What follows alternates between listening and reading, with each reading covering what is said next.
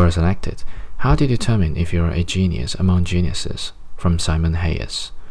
I'm no genius and my IQ is nothing to write home about. However, I can see one theme that seems to have eluded you. It is this. Undue concern regarding your ranking amongst geniuses is an unworthy preoccupation.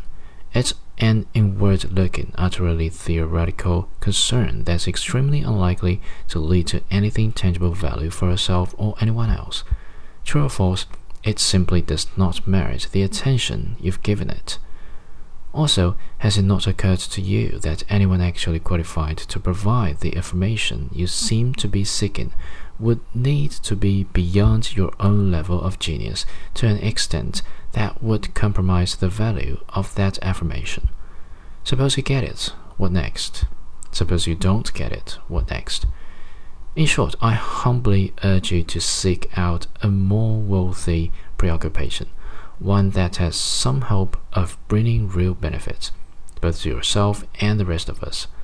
Go hunting, comrade.